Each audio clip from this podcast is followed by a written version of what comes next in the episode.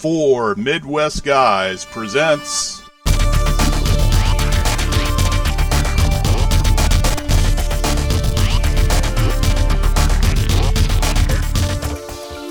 What is up, all my fellow movie bros?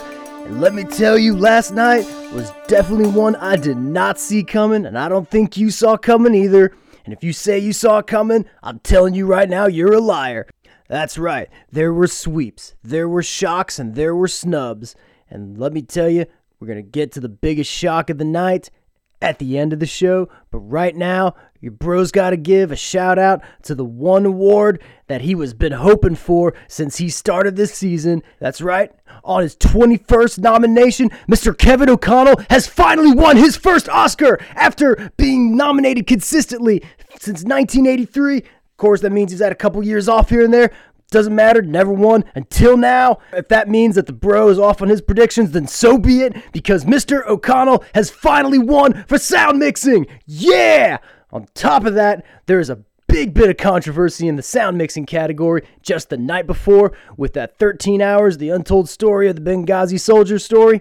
Well, Turned out a lot of people were wondering how that movie snuck into sound mixing, and it had to do with the nominee of that film, Mr. Greg P. Russell, who ironically was actually a collaborating mixer of Kevin O'Connell's for a long period of time. In fact, they kind of split ways, it seems, after 2007 when they both last got nominated for Transformers together. Well, apparently, Mr. Russell took it upon himself to individually call every member of the sound mixing branch and ask, hey, have you seen the film? Have you checked it out? Hey, have you heard about this film? Have you checked out my work? Which apparently is a violation of the Academy's campaigning policies, in which no member of the voting board is allowed to be individually called before the nominations are released. Mr. Russell should have known that, violated the policy. 13 Hours is still a nominee, but his name was removed from the nominee list as of last night if you watched it closely. So, of course, with Mr. Kevin O'Connell winning Best Sound Mixing for Hacksaw Ridge, that means bro got it wrong when he was calling La La Land to win for Best Sound Mixing because I thought, hey, musical, it's gonna win there, right? I've never been so happy to be wrong in my life. Which also means that since I thought the love was gonna go to Hacksaw Ridge and sound editing, I got sound editing wrong, which meant another one of my close personal loves, Arrival, took home an award as well. So the love was definitely spread out last night, and we'll look at a few other categories where the love was spread as well, particularly in film editing, which Hacksaw Ridge surprisingly got a win over as well. Now, I was either going to call between Arrival or La La Land. Those were the two films that were going to be the strongest predictors as they both won the American Cinema Editor Award. However, with Hacksaw Ridge winning, that meant that there was definitely a sign of weakness for La La Land's streak. And for the longest time that night, we did not see one win for La La Land until production design came along, and that began the first win of its night. Moving on to another category that was pretty difficult pr- to predict, which is costume design. Now, your bro thought it was going to come down to was going to be a potential sweeper that night with La La Land, or if it's going to go for the period film and Jackie. I did not see Fantastic Beasts and Where to Find Them coming, which this marks the first film of the Harry Potter franchise to win an Oscar, even though Harry Potter wasn't really in it, so well, take it for what you will. However, that meant another sign of weakness for La La Land as well. If it couldn't upseat Jackie, and the movie that won was something that didn't even win the Costume Designers Guild Award, actually, when Fantastic Beasts was nominated for Best Fantasy Film Design, that actually lost out to Doctor Strange. So I thought its chances were kind of dead in the water. I didn't see it coming. Who did? Moving on to Best Hair and Makeup. Now, seeing as how there are only three nominees in that bunch, and I thought the race came down to either Star Trek Beyond or Suicide Squad, your bro's hopefulness of Star Trek Beyond pulling out a win here kind of got the better of him. And of course, he should have expected it to go to the movie that made twice as much as the other one. That's right, Suicide Squad won. Looking back on it, well designed film, had some pretty capable stuff, but I thought the design of Star Trek Beyond was a lot more intricate, served a lot more purpose to the story, especially that particular alien whose head kind of opened up from the back.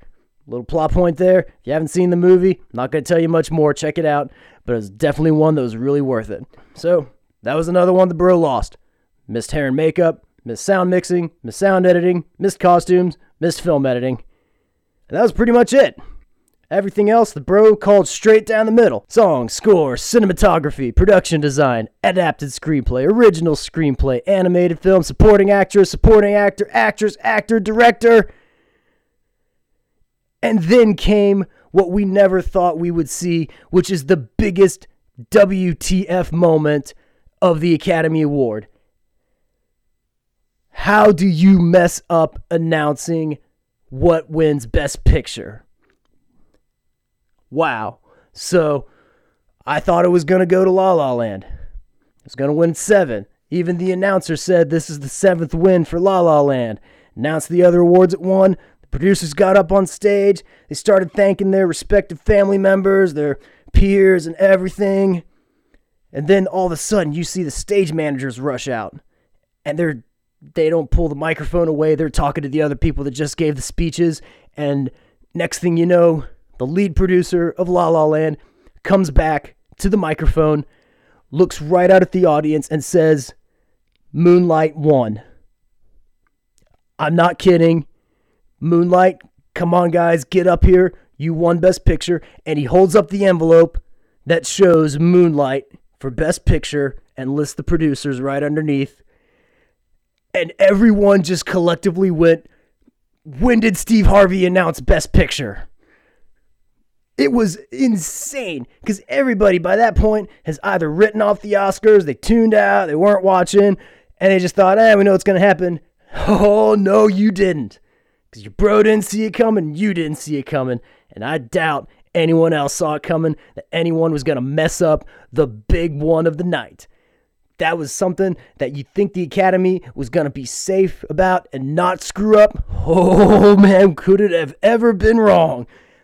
Kept you on your toes, gave you something to talk about, and I hate to say it, for the first time, has actually made it interesting. Is it a? Pol- but here's another question to think about. Now that you kind of play the events back in your mind and think about how it all went down and think about how, well, maybe they were kind of downplaying the politics and everything, which they did. Kudos to them. Wasn't a lot of big political moments. If there were during the speeches, I didn't really hear a lot of them because, hate to say, I was talking with a bunch of my friends during the time. That said, a lot of the speeches from the actors were very well done, Viola Davis in particular. But back to the original question was it truly a mistake? What do you think?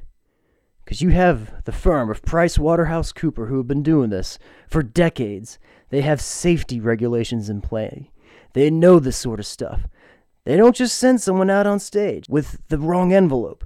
But lo and behold, if you do the zoom ins and everything, Warren Beatty is looking at the envelope that says actress in a leading role. So he intentionally went out there with the envelope. But on the other hand, as I was saying about the politics being downplayed, when you have something announced as the winner, that was the sweeper that everybody thought was going to get in, and the next thing you know, you've got the underdog, the one that was more of the champion of the lower urban class, about the gay community, something that has never been done before with the story of Moonlight. And the next thing you know, there's the surprise. The producer of La La Land, after giving his speech, has to turn to the producers of Moonlight and say, You guys won. Come up here for your moment. Now, you want to talk about something that you got. Oh, I can't even fathom that because if it was all a ruse, that means they knew this ahead of time and they planned this whole thing. However, if they didn't, that's got to say something to those producers of La La Land that they are incredibly humble and they have actually they got up there, they had their moment, and they thought that was their big crowning achievement. They actually were talking about how it was great to dare to dream, and then they had that dream literally taken away from them right there. I can't even fathom that. I mean, because if your bro had to go up there on stage and hold that award he was so excited. That's the one thing he's always wanted in his life. And someone comes right up to him and says, No, it's not yours. Gotta admit, that's gonna be really heartbreaking for you there. But those producers, they handled it with class. Even though your bro's not a fan of La La Land, I gotta give it to you guys. That was very classy of you all. And I'm happy. better film won Best Picture, even though you guys from La La Land have my mad respect for having that moment up there on stage.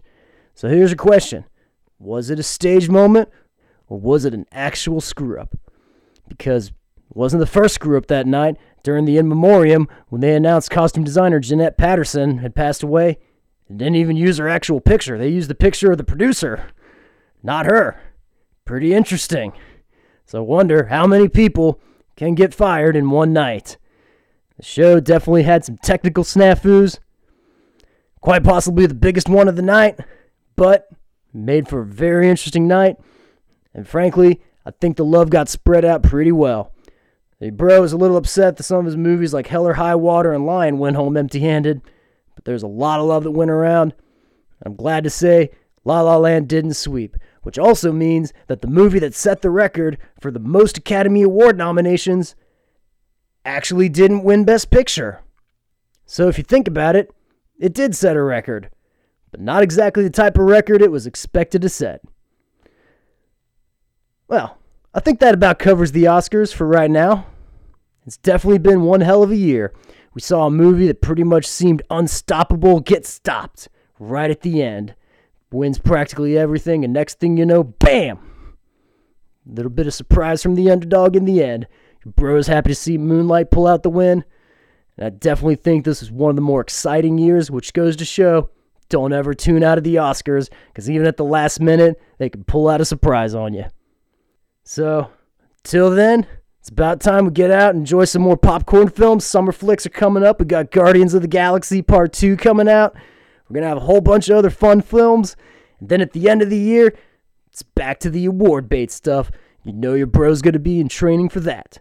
Oh, I nearly forgot. How many did the bro get right this year? Well, of the 19 categories, foreign film documentaries and shorts not counting, because I can I can never predict them well. Your bro predicted 13 of the 19 categories. It's about a 65% average, which means your bro definitely needs to get back into training and watch what's going on. Or even if he does, he still doesn't know what the hell's going on, as this year has proven. Still going to keep an eye out, still going to check out all those films, and I will see you all next season. And until then, the Broken Eat is closed!